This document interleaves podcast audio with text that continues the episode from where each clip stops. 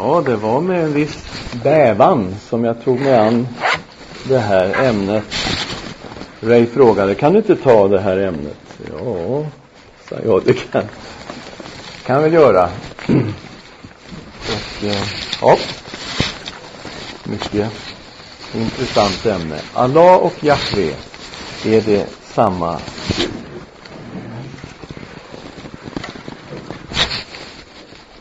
Tio budorden inleds så här. Jag är Herren din Gud som har fört dig ut ur Egyptens land, ur träldomshuset. Du ska inte ha andra gudar vid sidan av mig. Så redan här i dekalogens inledning så har vi någonting som rör ämnet ikväll. Är det samma Gud? Ja, det är ju en viktig fråga för en som är bibeltroende.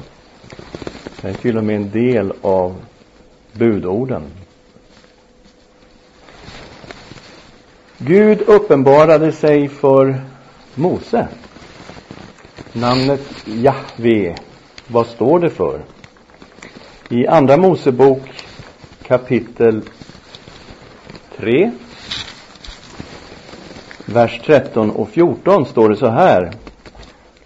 Då sa Mose till Gud, när jag kommer till Israels barn och säger till dem, era fäders Gud har sänt mig till er, och de frågar mig, vad är hans namn? Vad ska jag då svara dem? Gud sa till Mose, jag är den jag är.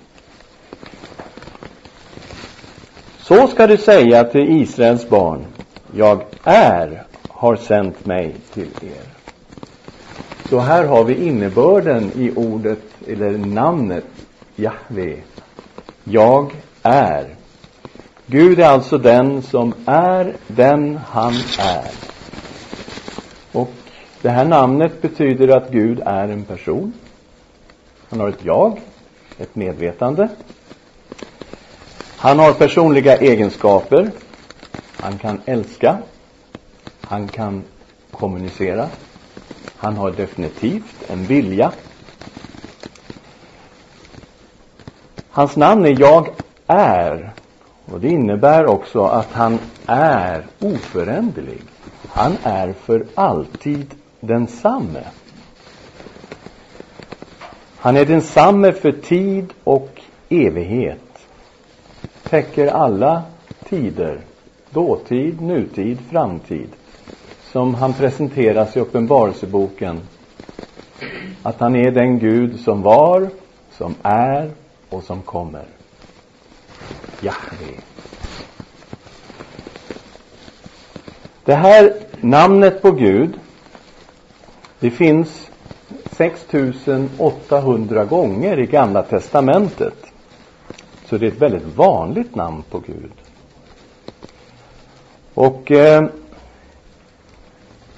det är ju så att judarna varit lite rädda för att använda Gudsnamnet. För ett av buden i dekalogen var att du ska inte missbruka Herren din Guds namn.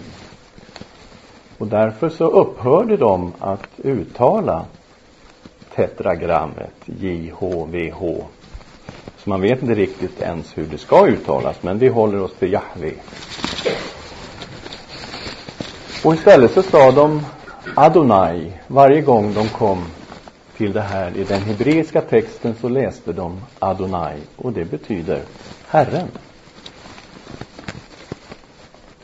Drygt 200 år före Kristus så översatte man det hebreiska gamla testamentet till grekiska. Och det blev en översättning som kallas för Septuaginta. Och då är frågan, vad har man då för namn på Gud när man översatte det till grekiska? Jo, man tog helt enkelt Adonai och så skrev man istället då Kyrios, Herren. Så när Gamla Testamentet blev grekiskt, då blev det heliga gudsnamnet Herren. Och det är precis det praxis som vi ser också i Nya Testamentet. Herren, överallt där det heliga gudsnamnet finns så står det Kyrios, Herren. Och det är också så vi har i vår svenska bibel. Eh, de flesta översättningarna skriver ju inte Jahve eller Jehova eller någonting sånt, utan de flesta översättningarna står det ju Herren överallt i Gamla testamentet. När vi kommer till Nya testamentet så finner vi en intressant koppling mellan Herren och Jesus. Alltså att Jesus skulle vara Kyrios, Herren. Det blir ju rätt spännande. På pingstdagen så predikar Petrus över en profetia i Joel. Och eh, i Joel 2.38 så står det att var och en som åkallar Jahves namn ska bli frälst. Var och en som åkallar Herrens namn ska bli frälst. Och så håller Petrus sin predikan och den mynnar ut i slutsatsen att Jesus nu är Messias mm, och Herren. Att Jesus är Herre. Och därför så uppmanas alla som frågar då, vad ska vi göra? De ska omvända sig och låta döpa sig i Jesu namn. Och eh, Petrus menar då att var och en som åkallar Herren Jesu namn ska bli frälst. Intressant utläggning av gammaltestamentlig profetia. Petrus kommer igen i fjärde kapitlet av Apostlagärningarna, står inför Stora rådet, fylls av helig ande och säger det finns inget annat namn givet under himlen genom vilket vi kan bli frälsta än Jesu namn. Frälsning, säger han, finns bara i Jesu namn. Och man hajar till och tänker, men Petrus, hur läser du din bibel? Var en som åkallar Jahves namn ska ju bli frälst. Och så påstår du att det finns inget annat namn än Jesu namn genom vilket vi kan bli frälsta.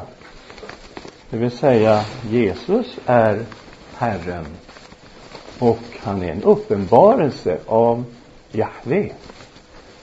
Oj då. Ja. Eh, Paulus i Romarbrevet talar om den här versen också i Joel 2.38. Och han säger att om du med din mun bekänner att Jesus är Herren och i ditt hjärta tror att Gud har uppväckt honom från de döda, då blir du frälst. Och sen judar och hedningar har samma Herre och var och en som åkallar Herrens namn ska bli frälst. Men vem var det som var Herren? Om du med din mun bekänner att Jesus är Herren, då blir du frälst. Så vem är Herren? Jesus. Alltså en uppenbarelse av Jahve. Mycket intressant. Paulus igen. Mycket känt bibelställe.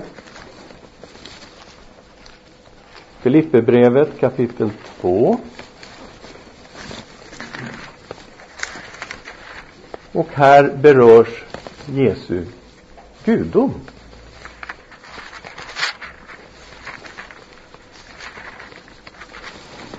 Var så till sinnes som Kristus Jesus var.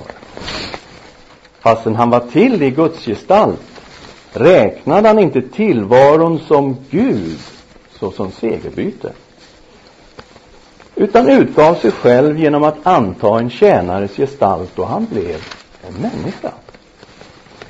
Han som till det yttre var som en människa ödmjukade sig och blev lydig ända till döden.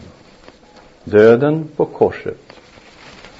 Därför har också Gud upphöjt honom över allting och gett honom namnet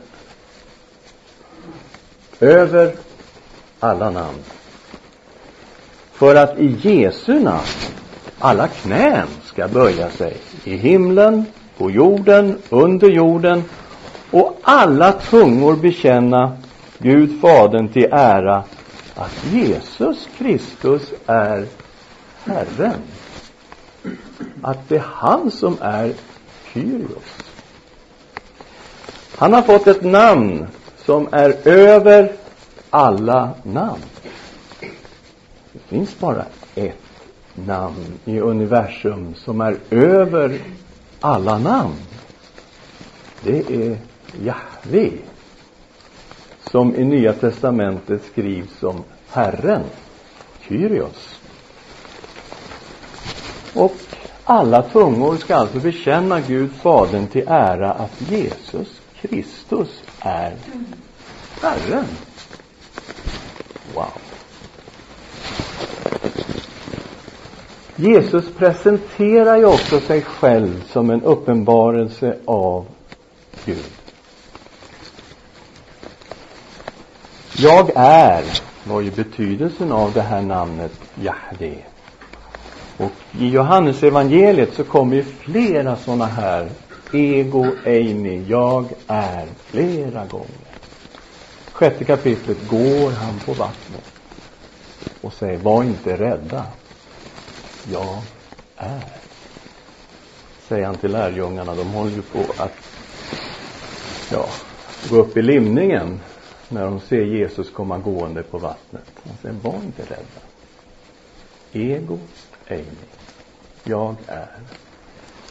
Och i åttonde kapitlet så talar han till lärjungarna om syndens allvar, eller till judarna om syndens allvar. Han säger att de kommer att dö i sina synder. Det låter inte bra alltså. Om ni inte tror att jag är den jag är så kommer ni att dö i era synder. Ja, där har vi ego heim. I slutet av det åttonde kapitlet så har vi en mycket intressant diskussion mellan Jesus och judarna och Jesus säger Abraham, er fader, fröjdade sig över att han skulle få se min dag. Han fick se den och gladde sig. Och judarna säger 50 år gammal är du inte och du har sett Abraham. Det är värre än så. Sannerligen, sannerligen säger jag er. Förrän Abraham blev till är jag. Ego Amy. Den här som unge mannen, 30-årsåldern, säger alltså jag är innan Abraham blev till. Hallå, vem är du? Vem är jag här? Han gör alltså en anspråk på att vara en uppenbarelse av Gud. Och vi har ju i Johannes evangeliet alla de här Jag är livets bröd, världens ljus, dörren, den gode heden, uppståndelsen och livet, vägen, sanningen och livet, den sanna livsstoffen.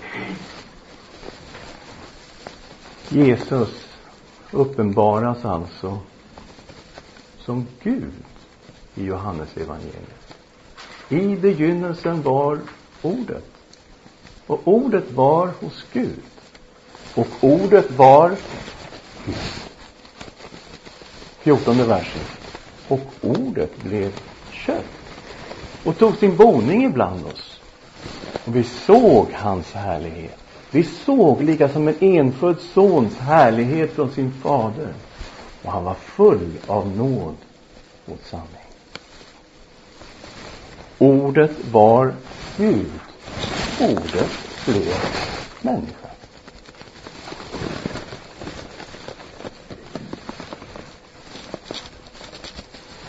Jesus sa också att den som trodde på honom trodde på Gud. Och den som såg honom såg Gud. I Johannes 12 kapitel står det så här.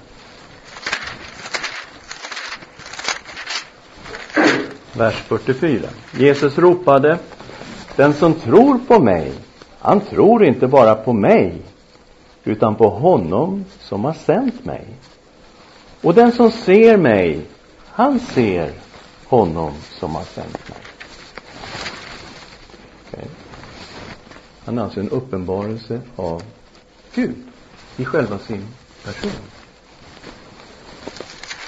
Kända verser 14 och 6 i Johannes. Jesus sa till honom, jag är vägen, sanningen och livet. Ingen kommer till Fadern utom genom mig. Om ni har lärt känna mig, ska ni också lära känna min fader. Härefter känner ni honom och har sett honom. Så, att se Jesus, vem han verkligen är, är detsamma som att se Gud. Att tro på Jesus är detsamma som att tro på Gud. Att känna Jesus är att känna Gud. Mycket märkligt. Paulus sa att Jesus är den osynlige Gudens avbild. Känn på den. Osynlig. Ingen går inte att se. Men det finns en avbild av den osynlige. Han heter Jesus.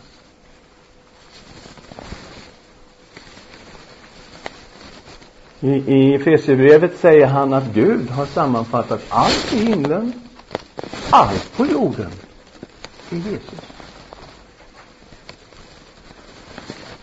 Vem är han den där Jesus egentligen?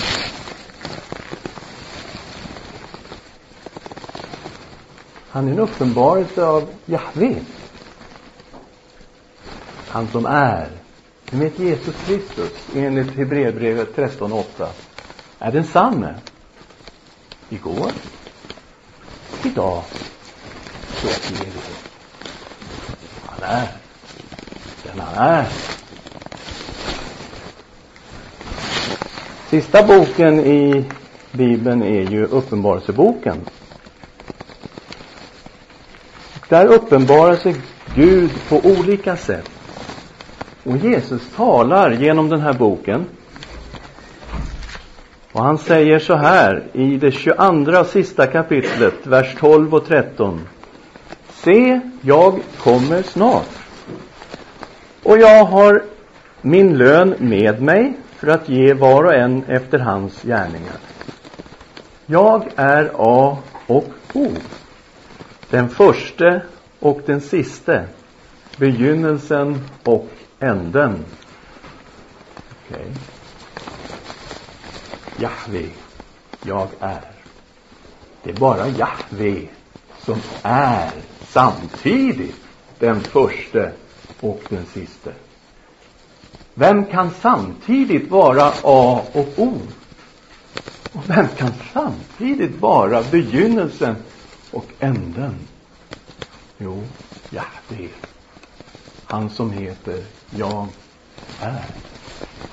Han kan vara detta. Så.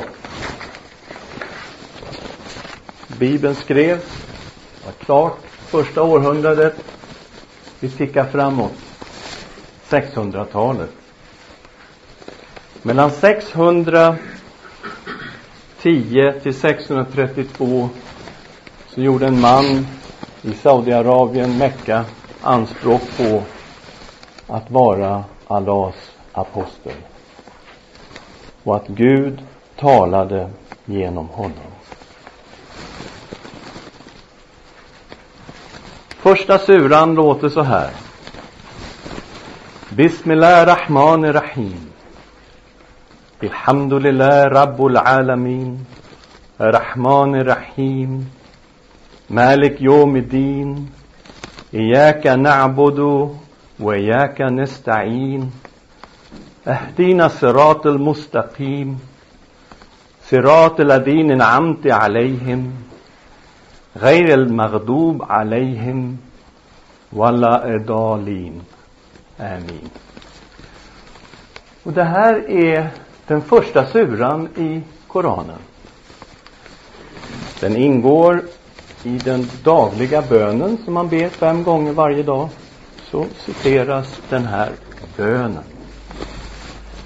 I Guds, den barmhärtige förbarmarens namn. Äran tillhör Gud, världarnas Herre. Den barmhärtige förbarmaren, domedagens Herre. Endast dig tillber vi och endast dig ber vi om hjälp. Led oss på den rätta vägen, deras väg som du har givit nåd, deras som inte drabbats av vrede och som inte far vilse. Det är en fin bön. Det är inte svårt för en kristen att be med i en sån här bön. Så, när vi nu närmar oss islam och troende muslimer så vet vi att det är människor som tror på Gud och som tillber Gud regelbundet. När en muslim tänker på Allah så tänker han på den ende guden. Aldrig funnits någon annan gud än Allah. La ila illa Allah. Det finns ingen gud utom Allah. Aldrig funnits någon heller. Han är allsmäktig. Han är allvetande. Han är allestädes närvarande. Han är beskriven i de 99 sköna namnen på Gud. Och ni vet att muslimernas radband, de bygger på de 99 namnen. Jag Ska ge ett smakprov. Han är Gud, utom vilken ingen Gud finnes. Han känner det fördolda och det uppenbara. Han är den barmhärtige förbarmaren. Han är Gud utom vilken ingen Gud finnes. Konungen, den helige, friden, den beskyddande, den stadfästande, den väldige, envåldshärskaren, den störste. Gud alena all ära.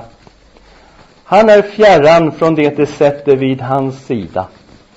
Han är Gud, skaparen, frambringaren, danaren. Honom tillhör det yppersta namn. Vad som finns i himlarna och på jorden prisar honom. Ja, han är väldig, den vise. Sura 59, vers 22 och 24.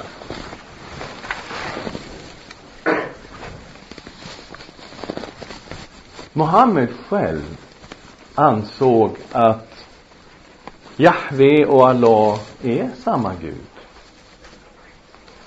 Det ligger i sakens natur därför att Adam och Eva var muslimer. Noa var muslim.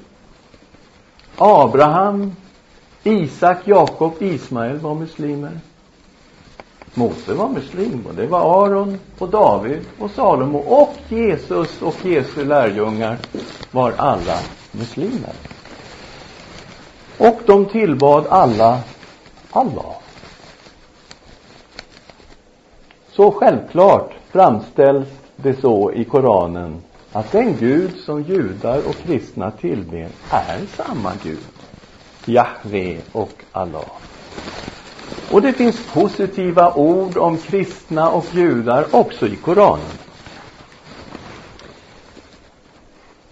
Det som tro och det som är judar, sabeer och de kristna, så vitt de tror på Gud och den yttersta dagen och handlar rättskaffens, över dem ska förvisso ingen fruktan råda, och de behöver ej vara bedrövade. Sura 5, vers 73. Det är Zetterstens översättning. Jesu lärjungar var muslimer. De var troende muslimer. När jag gav lärjungarna följande uppenbarelse. Tro på mig och min apostel. Och de svarade, vi tror vi vittna att vi är dig undergivna Alltså arabiskan har muslimon. Vi är muslimer. Vi tror. Vittna att vi är muslimer. Så, Gud sa alltså till Jesu lärjungar, tro på mig, sa Allah. Och tro på min apostel, Jesus. Isa heter han i Koranen. Och de svarade, vi tror.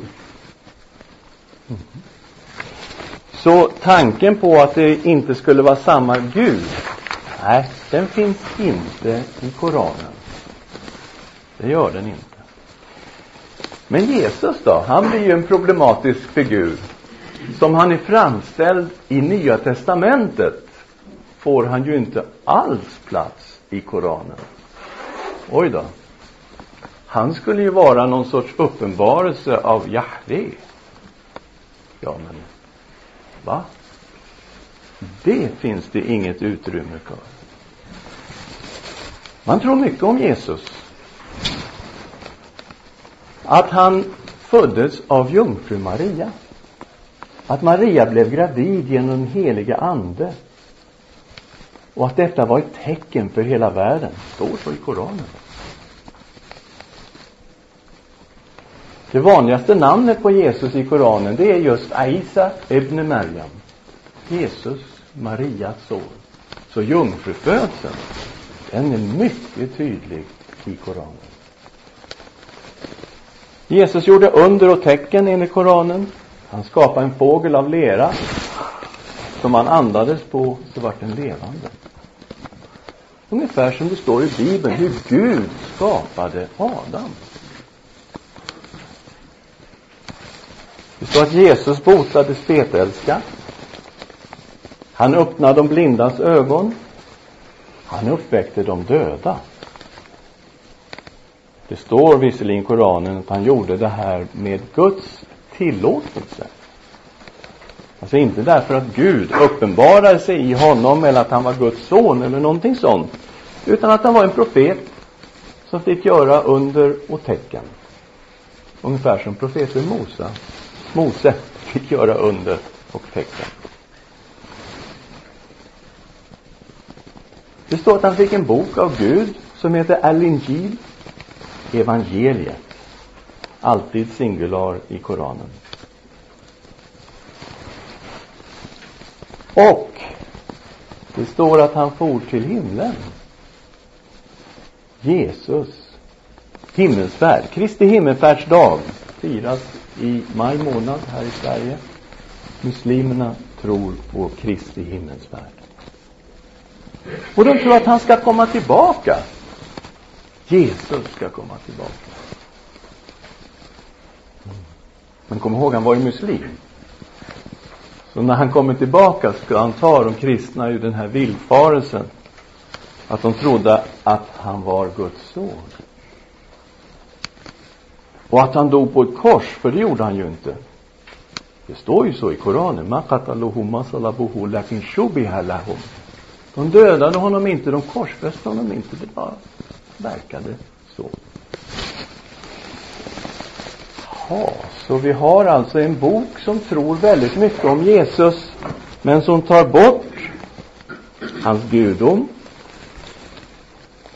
och hans död. Ingen försoning. Jag är ledsen, han är ingen frälsare. Gud har verkligen inte försonat hela världen med sig själv i Kristus. Hans blod renar inte från någon synd, för han har inte dött. Oj. Ja. Koranen. Säg Gud är en, Gud den evige.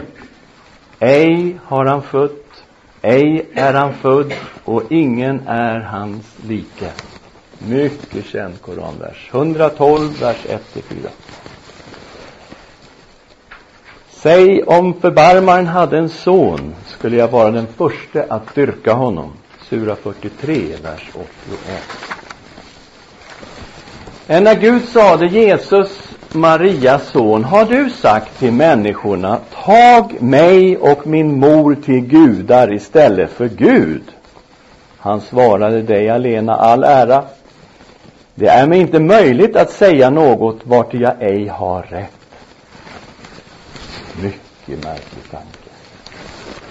Att Jesus frågas av Gud om han har sagt att man ska ta honom och hans mamma Maria som gudar istället för Gud, Allah. Mycket konstig tanke. Den finns ingenstans i skrifterna, ingenstans i Bibeln och har ingen förankring i den kristna tron. Väldigt märkligt. Den största synden i islam är synden kyrk. Kyrk, det är att göra någon eller något jämställt med Gud. Och muslimer anser att vi begår den här synden när vi böjer oss inför Kristus och tillber honom. De anser att vi gör en människa, upphöjer en människa till Gud och tillber människan Jesus. Och det är kyrkan. Bibeln framställer precis tvärtom. Inte att vi upphöjer en människa till Gud, utan att Gud i Kristus har blivit människa. Läs Stefans bok får ni se. Gör som Gud, bli människa. Eller hur?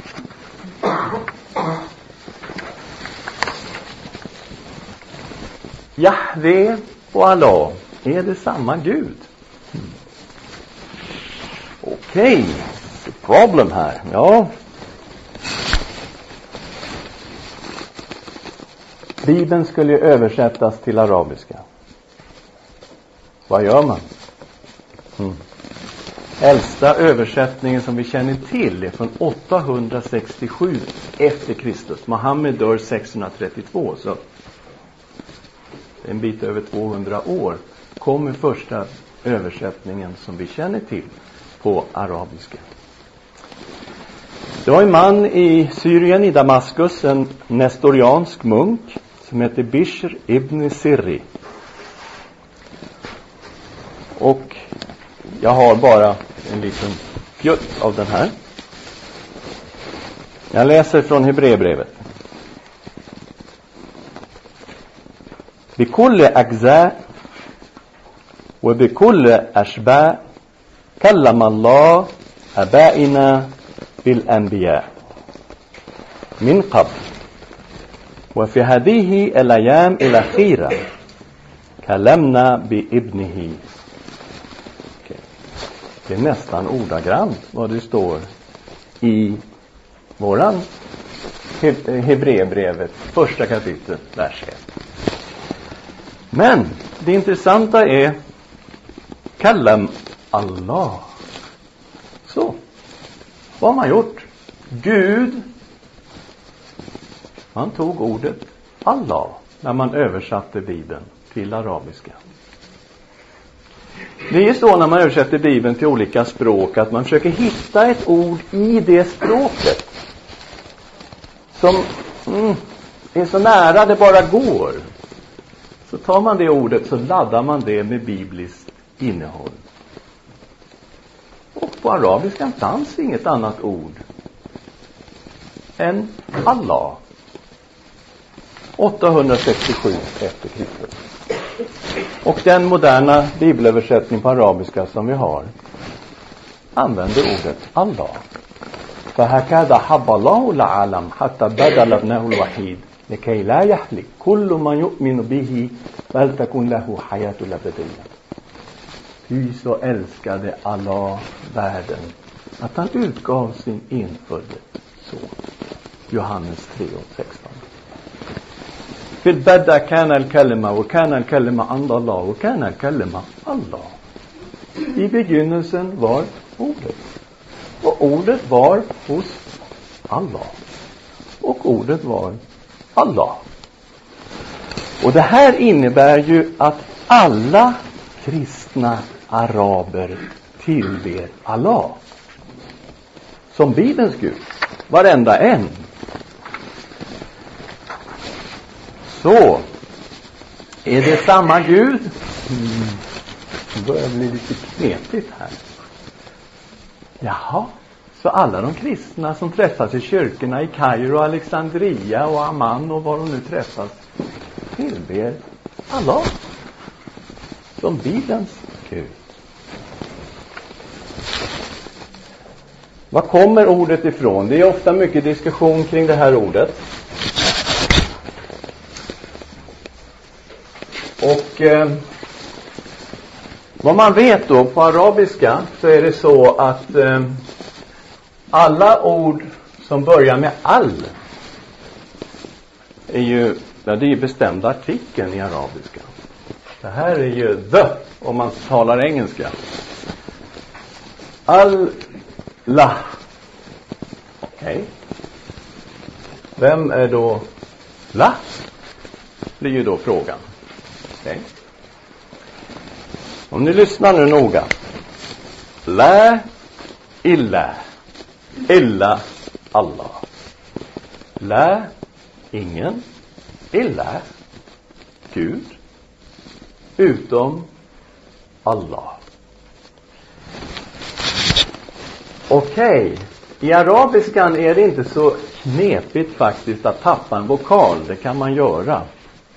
Konsonanterna är otroligt viktiga, men vokalerna har man lite friare relation till. Så, skulle man skriva det så här, al-ilah, då skulle det ju stå guden. Tar man bort den där rackaren, då är förslaget att Allah skulle faktiskt kunna stå för guden. Det är ett förslag. Jag kan ha fel.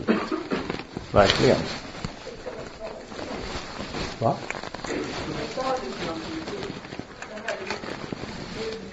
Guden, ja. Okej. Okay. Lä. Det är så här man blir muslim. Genom att säga shahadat så blir man muslim. Så om ni säger efter mig nu då. Lä ilä. Ingen Gud. Herregud. Illa. Utom.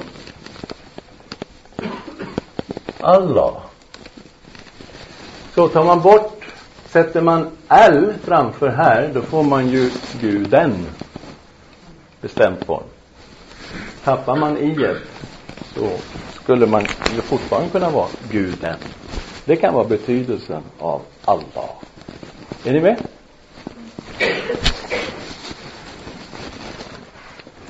Jag ska göra det lite svårare för oss. Kalle Jönsson. Ingen känner honom, inte jag heller.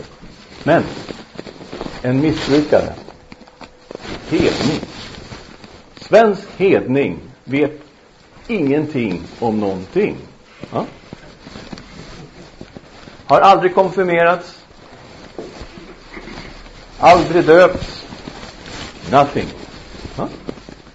Kalle Jönsson böjer sig en dag inför Kristus och blir frälst.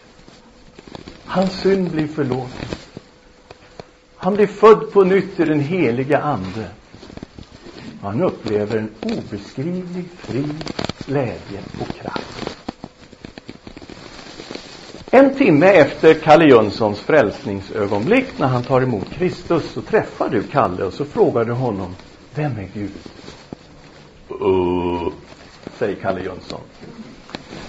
Men han har mött honom. Han känner honom. Har personlig gemenskap med honom. Men vad vet Kalle Jönsson om Jahve?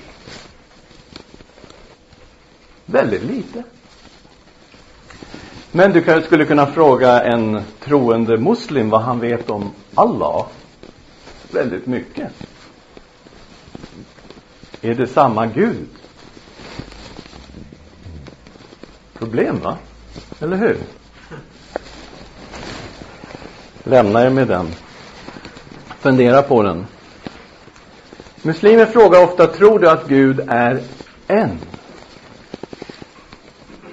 Och så kanske de håller upp tre fingrar och så säger de, hur mycket är det här?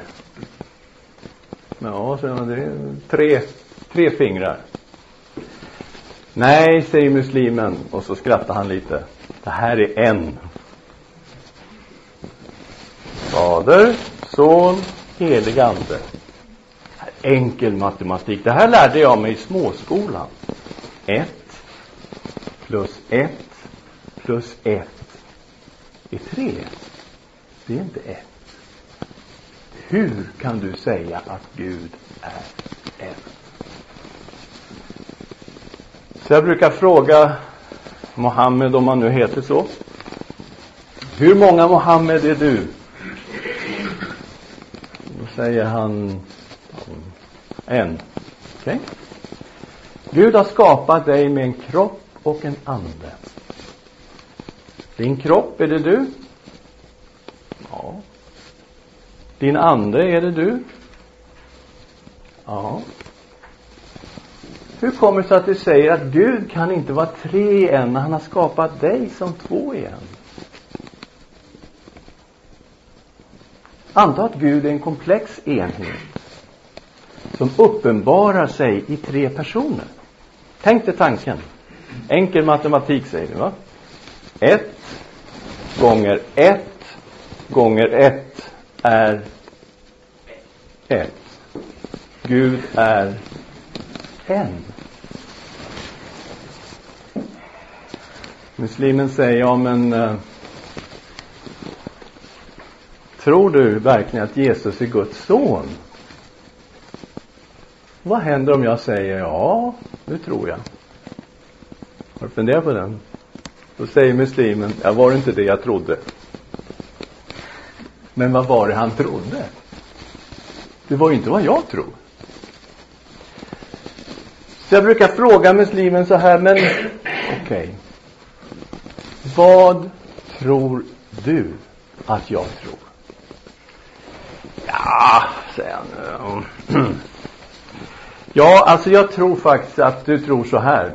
Gud hade ett fysiskt förhållande med Maria och de fick en son tillsammans. Astaghfirullah alazim, det var fruktansvärt. Det var det värsta jag hört.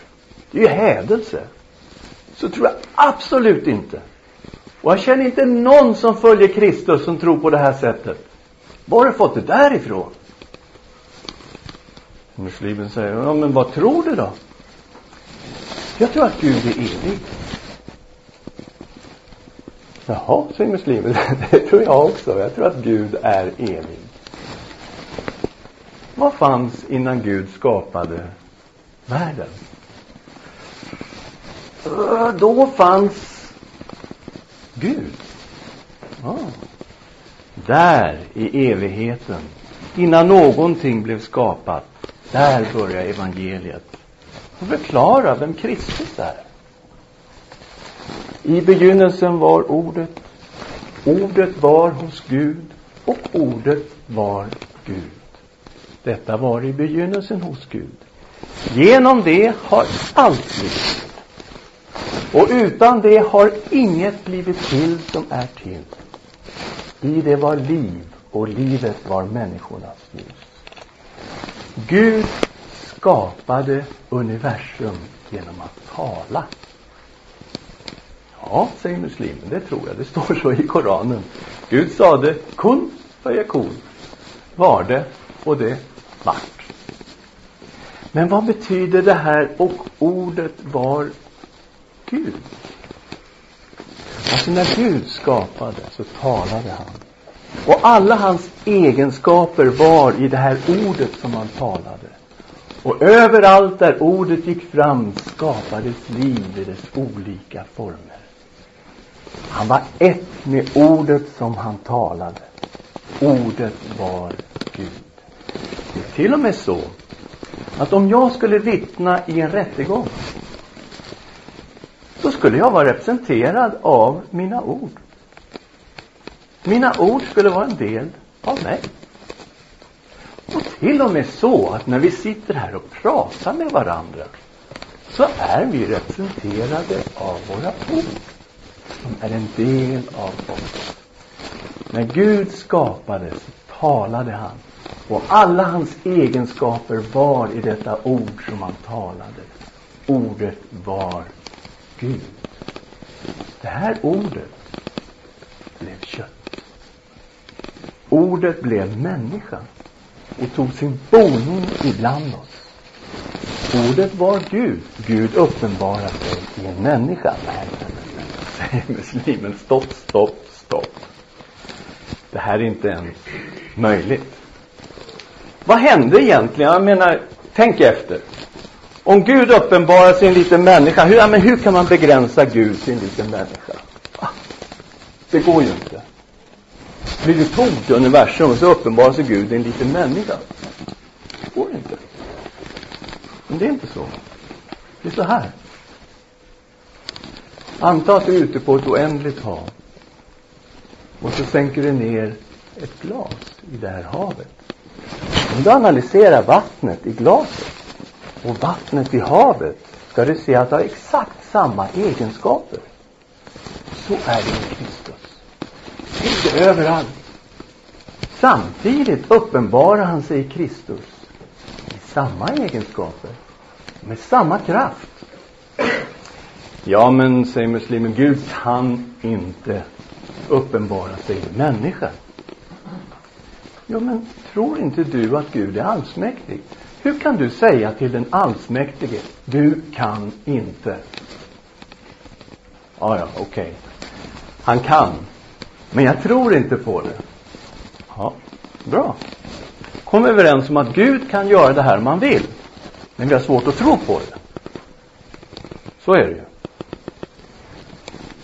Anta att du aldrig hört det här förut. Första gången så hör du det här nu. Gud uppenbarar sig för Mose i en brinnande buske och talar till Mose. Det kan inte vara svårare för Gud att uppenbara sig i människa än i en buske. Vem är Jesus? Koranen har två laddade namn, mycket laddade namn. Han heter Kalimat Allah, Guds ord. Guds ord är ett med Gud. Han heter också Ruh Allah, Guds ande. Och Guds ande är också ett med Gud. Min ande, det är jag. Din ande, det är du. Guds ande är ett med Gud. Det var Guds ande som täckte över Maria. Hon blev gravid och födde fram Jesus. Vem är han? Vem är han? Anta att du var läkare på Jesu tid och du skulle fylla i hans födelsebevis. Hur ska du fylla i den här? Okej, vi har ju namnet på den här pojken, det är Baggis, Isa. Namnet på mamman, det fixar vi. Jungfru Maria. Namnet på pappan.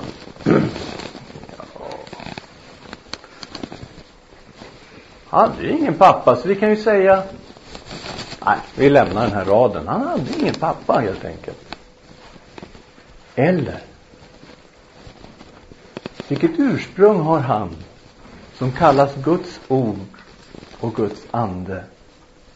Lyssna. Han kom från Gud.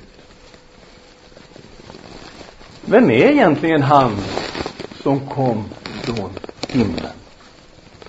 Jesus talade om sig själv som den som kom från himlen. Han sa, Guds bröd är det bröd som kommer ner från himlen och ger världen liv. Jag är livets bröd. Den som kommer till mig ska aldrig hungra.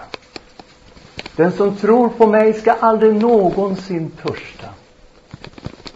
Jag är det levande brödet som har kommit ner från himlen. Den som äter det brödet ska leva i evighet. Och det bröd jag ska ge i mitt kött. Och jag ger det för att världen ska leva. Om du äter vanligt bröd så lever du några dagar. Men om du skulle äta Guds bröd som har kommit ner från himlen då skulle du få andligt liv. Du skulle få evigt liv. Ska Du få ett liv som tillfredsställer din innersta hunger och törst efter Gud. Det har jag fått uppleva. Ta emot Jesus. Och du ska också få möta Gud i Jesus Kristus. Allah och Jahve är det samma Gud. Jag tar aldrig upp den problematiken när jag talar med muslimer.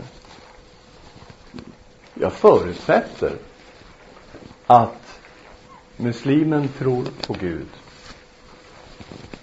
och tillber Gud. Så jag tar inte ens upp den frågan i samtal med muslimer. Men ni har förstått att jag tror att Jesus är en uppenbarelse av Jahve. Och att man lär känna Jahve genom Jesus. Vi jag köra ge möjlighet att, eh, att ställa frågor. De två största religionerna i världen båda med anspråk på att eh, gå tillbaka till både till skapelsen och till eh, Abraham. Många beröringspunkter och samtidigt på många håll också konflikter. Eh, både innehållsmässigt och inte minst eh, politiskt och eh, kulturellt så finns det mycket konfliktytor. Massor att diskutera och ta tag i. Vi släpper ordet fritt bara. Eh, frågor. Jag ska hålla reda på lite turordning här. Jag är svaret. Varsågod. Jag skulle fråga den här översättningen på Bibeln till arabiska. Mm. Ja. Eh, att man översatte till Gud, Allah, det förstår jag. Men däremot själva ordet slavar, hur gjorde de med det då? Det finns ju också med i Bibeln separat, där man inte säger Gud utan man säger Javet istället. Fanns inte det ordet med i den arabiska Bibeln då? Nej, det blir precis som den eh, svenska, alltså det blir rabb, Herren. Herre. Men, men själva ordet, väl i Javet? Ja, det beror på vilken översättning man läser. Mm. Men i eh, de vanliga översättningarna så har vi ju inte något annat än Herren i våra biblar. Mm. Om vi jämför Ekonomens Allah respektive Jahveh så är det intressant att se att tyngdpunkten ligger ofta i Koranen att Gud är stor, han är mäktig, han styrka. Men däremot i Bibeln så möter man alltid med Guds kärlek. I Gamla testamentet talar man mycket om Guds trofasthet och sådana saker. Jag har hört att Koranen säger på några ställen att Gud inte är eller Allah inte är bunden av sina löften.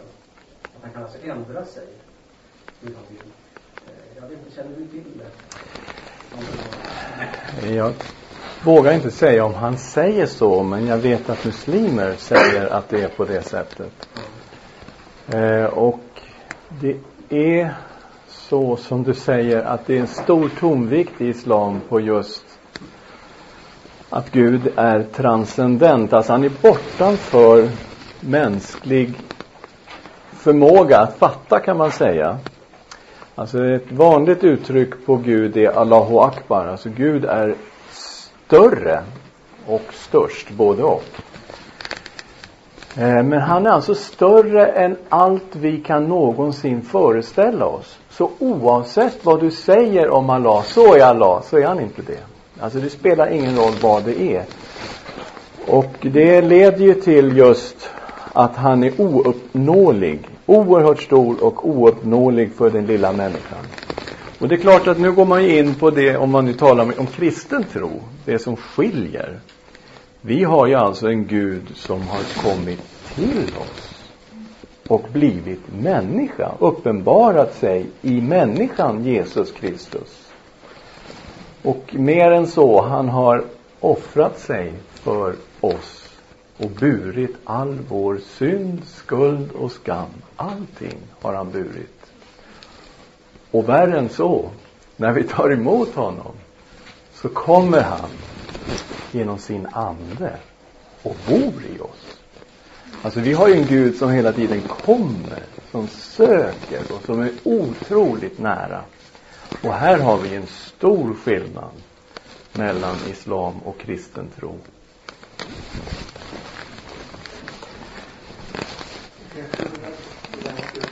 tänkte på en, en lamdan som blir kristen, hur tänker han om det här? Är det samma Gud? Ah, nu, det där var en bra fråga. Är det samma Gud? Jag brukar svara så här, att det beror på hur man blivit undervisad. Om du kommer till tro i ett sammanhang där man lär att det inte är samma Gud, då får man nog den uppfattningen. Den som kommer till tro i sammanhang där jag finns får uppfattningen att nu har jag lärt känna den Gud som jag förut trodde på. Jag har fått en personlig gemenskap med Gud. Och jag kallar honom för min pappa, min fader. Det finns alltså en kärleksrelation nu som inte fanns där tidigare. Genom Jesus. Ja. Ja. Ja. tänkte om Allah har skapat ondska, varför ska han då utplåna den i tidens slut? De har ju samma Oj, vilken fråga. Eh, alltså, Allah är väldigt stor. Och djävulen finns ju i islam. Iblis heter han, eller shaitan, eh, omväxlande. Han betraktas som en jinn som har gjort uppror mot Allah. Det var så att Allah sa till änglarna att de skulle tillbe Adam. Men Iblis, som han hette, han vägrade. Och då blev han den onde själv. Därför att han vägrade att tillbe Adam. Och det är ju, redan här finns något väldigt konstigt. Därför att verbet är sajada. Och sajada på arabiska betyder att falla ner i tillbedjan. Det är vad ordet betyder. Och det är inte konstigt att Gud har sagt till änglarna att tillbe Adam. Så det finns något konstigt i alltihopa. Men ondskan då? Gud är så stor att allt som sker är Allahs vilja. Gott som ont. Det är därför som man i arabiskan alltid säger inshallah när man talar om framtid. Om Gud vill. Därför att det som faktiskt sker är alltid Guds vilja. För han har nämligen bestämt vad som ska ske. Och om man tittar i hadithmaterialet så har han också bestämt vilka som ska komma till paradiset och vilka som ska komma till helvetet. Så att eh, det är en otroligt komplicerad fråga som du ställer. Eh, jag vet inte exakt hur jag ska hantera den, men paradiset är ju inte detsamma som den kristna himlen heller. Eh, om man ska gå in på den biten. Det är visserligen den härlighet som den troende kommer till efter döden, men det är ju ganska olika.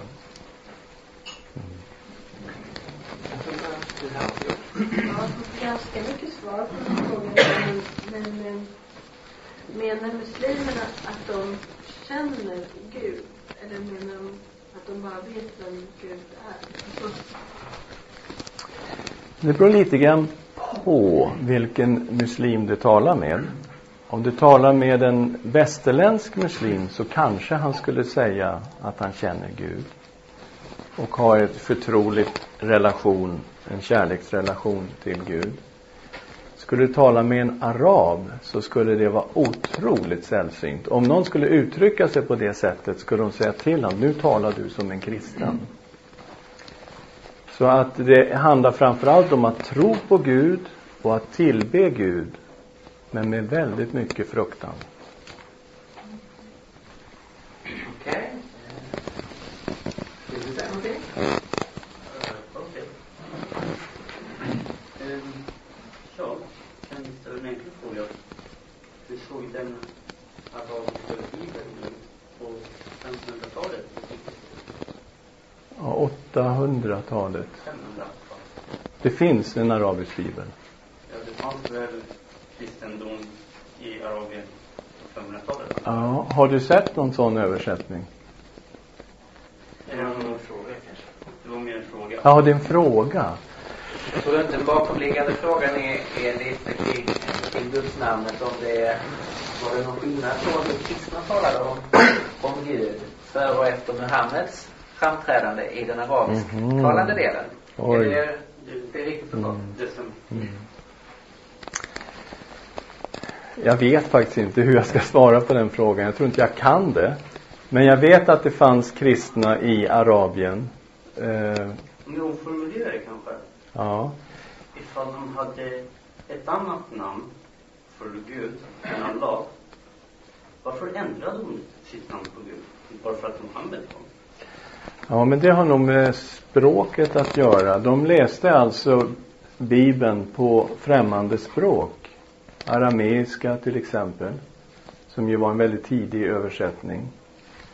Eh, det fanns kristna eh, sta, arabiska stammar på Muhammeds tid som hade egna biskopar.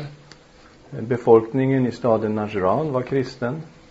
Så att vi vet att det fanns kristna i Arabien och i Mekka fanns kristna. Eh, Muhammeds avlägsne släkting var kristen, Waraka ibn Nufal var ju kristen. Så att vi vet att det fanns kristna. Men Vad kallar de Gud? Ja, det beror på. Om de läste Bibeln på arameiska så var det nog det. Jag vet inte vad det står i arameiska Bibeln. Så ifall de inte som Allah, då måste de ha bytt namn på Gud bara för att islam kom. När Bibeln översattes till arabiska då hittade de ett ord på arabiska som stämde närmast Gud och det var Allah. I så fall måste det betyda att innan islam så fanns det ingen koncept för en enda stor Gud. Det må bli den logiska slutsatsen då. Man Nej. använder nog Jesus namn istället för Jahve.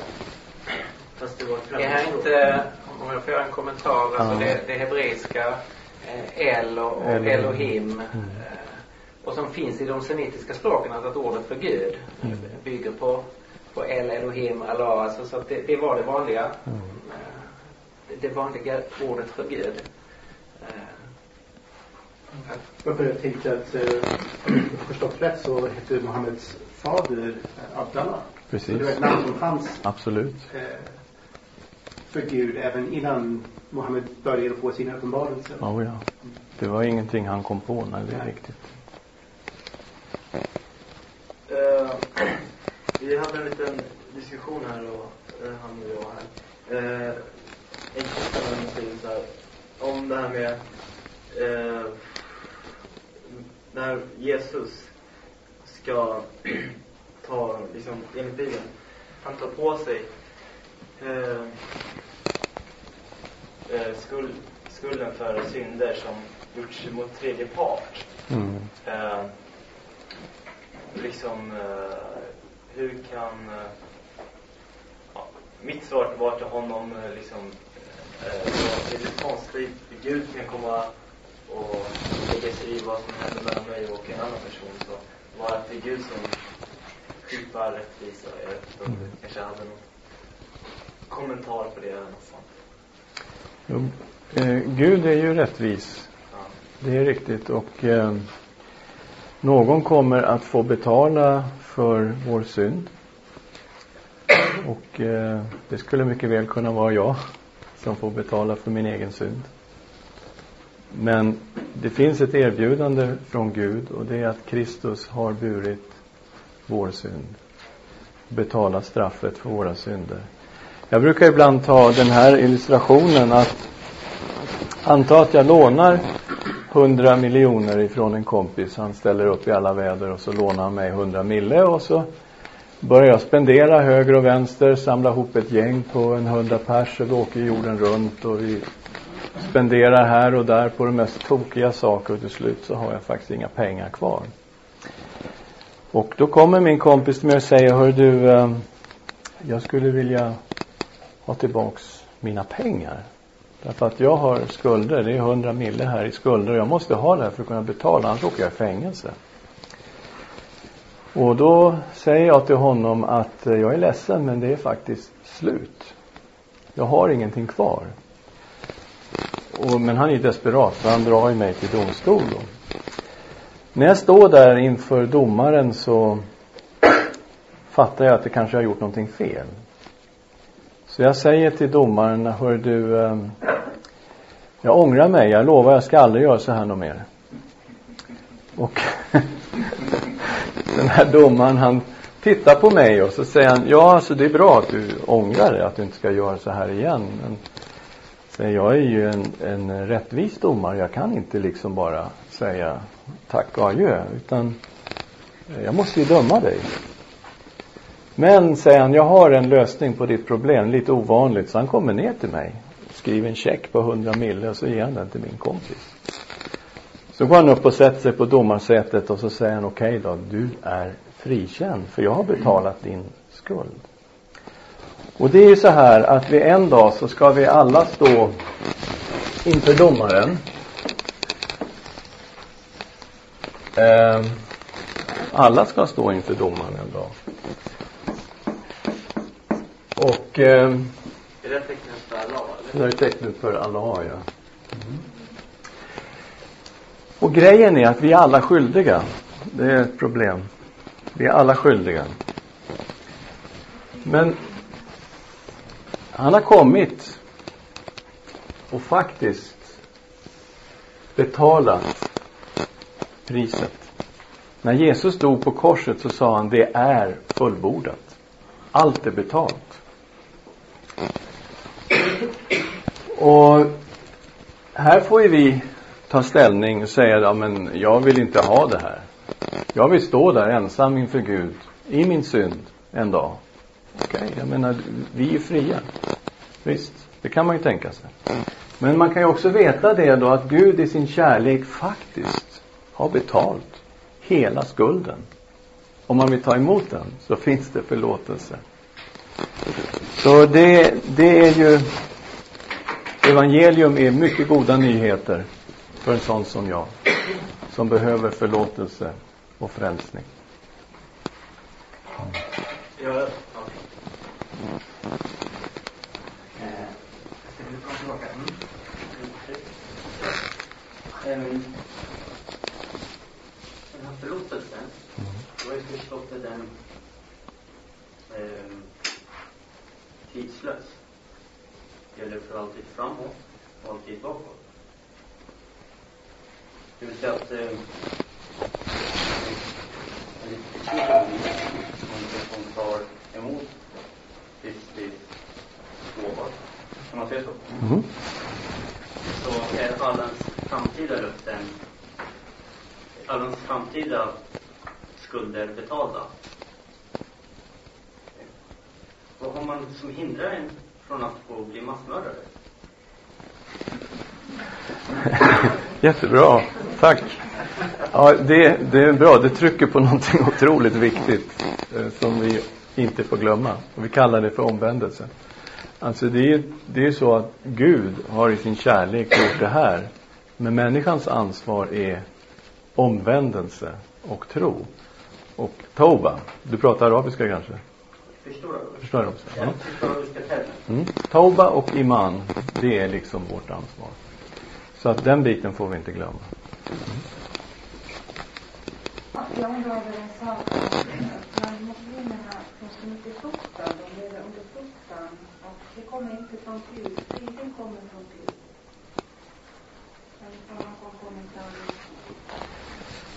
Alltså det har att göra med att eh, det finns ingen visshet till paradiset. Det finns alltså ingen förvissning om frälsning och det beror ju på att det finns ingen frälsare. Svårigheten för oss eh, så har vi då någonting som kallas för frälsningsvisshet. En visshet om att våra synder är förlåtna. En visshet om att vi har evigt liv och att vi är på väg hem. Men om du tar bort Jesus, så att du tar bort honom och ta bort framförallt försoningen, eh, då hamnar man ju i den här ovissheten.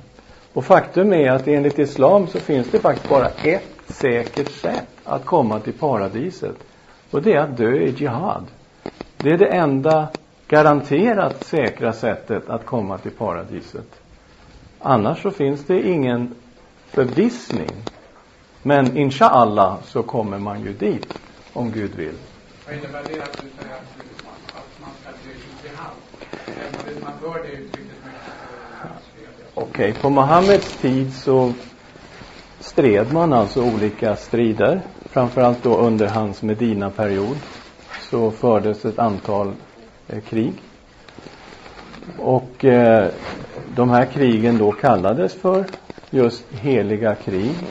Och de som blev dödade i de här krigen fick veta att de skulle gå raka vägen till paradiset. Det finns koranverser som bekräftar det och det finns hadithmaterial som bekräftar det. Att dör man i det här heliga kriget, då går man direkt till paradiset. Att de här som så att säga, spränger själva då, det här vi ser hör varenda dag nästan snart i Iran, sönderskjuter som strider mot varandra, som spränger sig själva, går de direkt Ja, alltså de tror att de gör det, men det är ju en komplicerad fråga också för en muslim. Eftersom självmord är förbjudet i islam så blir det ju inte självklart att man kan då begå självmord och ändå dö i jihad. Så, men det pågår ju en diskussion inom den islamiska världen på just den här punkten. Eh, men de tror ju det, det är riktigt. Ja.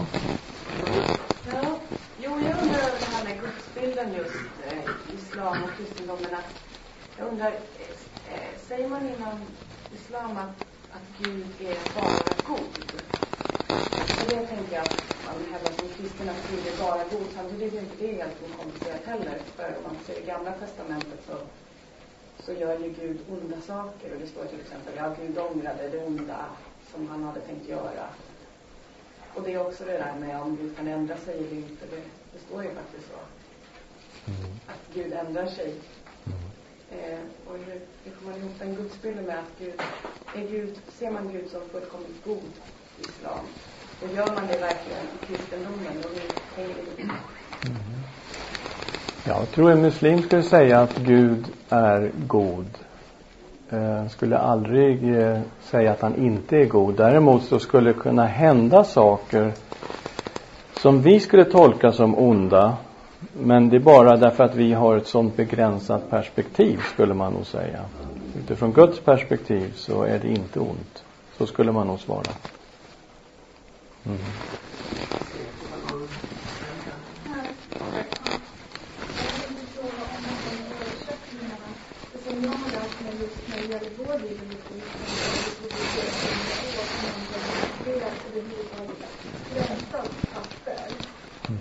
Sen vet jag inte om det fanns en muntlig tradition där. Och så jämförelse med i Koranen blev nedklämsat. Jag menar, hur mycket det kan ha hänt förändringar och vad som gjorde att de romarriket tillät överhuvudtaget att tryckas. Och samma sak när det gällde Arabien då. Den, den bilden, när den äntligen blev tryckt, jag vet inte hur lång tid, det kanske var också en bra bit efteråt. Jag menar, äh, hur, hur ser man på det här med äh, första utgivningarna av respektive bok? Oj. Okej. Okay. Eh. Koranen var inte utgiven som bok under Muhammeds livstid. Det fanns människor som kallas för hafiz och det betyder människor som är bevarare, alltså som hade memorerat Korantexten och den levde då genom Hafiz. Enligt eh, ganska svagt hadithmaterial så eh, skrevs den ner under första khalifens tid, Abu Bakr, två år ungefär eh, efter Muhammeds död. Och eh, den koranen, den första koranen, hette Hafsas blad och den eh, förvarades av en av Mohammeds änkor som hette Hafsa. Hon hade den under sin säng. Sen eh, uppstod då variationer i läsningen av Koranen. Och det fanns ett behov av att standardisera Korantexten. Och under den tredje kalifen Uthman, ungefär eh, 649-650, och Mohammed dör 632, så sker en standardisering av Korantexten. Och då drog man samman eh, tre stycken sådana här hafiz då som hade eh, bevarat korantexten. Man samlade också in det koranmaterial man kunde komma över. En del påstod man fanns på skinnbitar, en del sa man fanns på stenar man hade skrivit ner. En del säger man fanns på kvistar och, och så vidare. Man hade skrivit liksom vad löst man hade när Mohammed fick en vers, så att säga. Och allt det här då samlades ihop. Eh, och det här ska då ha varit klart ungefär 650 efter Kristus. Man säger att man då gjorde fyra stycken koraner som var likadana och så skickades de ut då och en hölls kvar i Medina men de andra skickades ut till olika områden av det islamiska riket. Eh, det här är den islamiska versionen. Vad som också är klart från islamiska källor var att man brände allt källmaterial.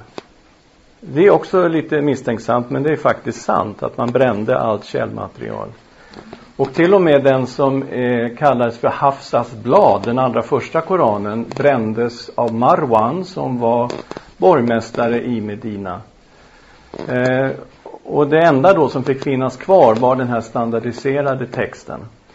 När man frågar icke-muslimer som har tittat på de gamla koraner som finns idag så har man daterat dem till andra hälften av 700-talet, alltså 100 år senare.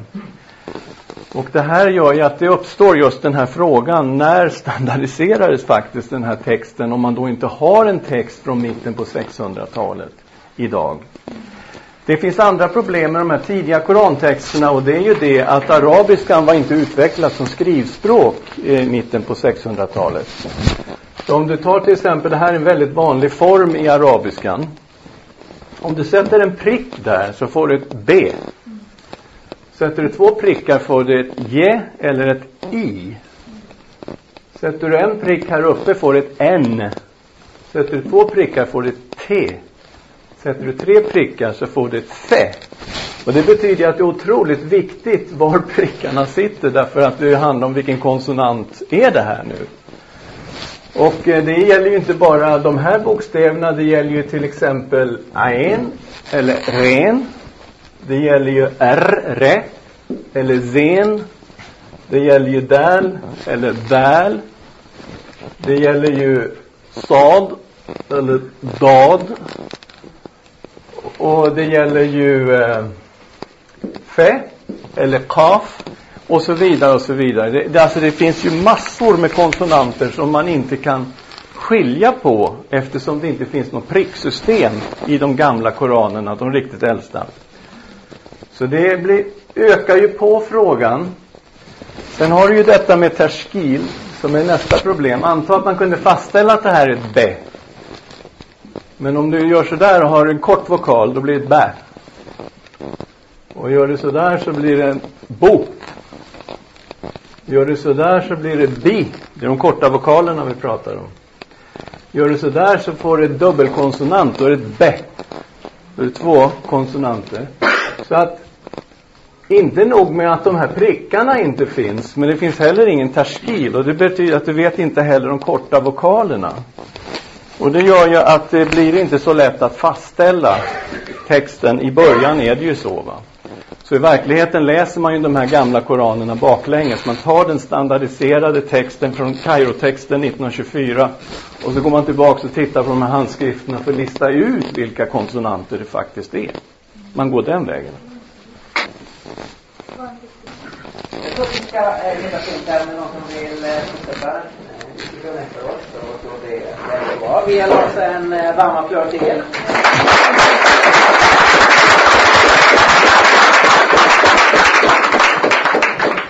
Tack för att du har delat med dig av kunskap och erfarenheter. Eh, tack för att ni var här ikväll. Välkommen tillbaka Och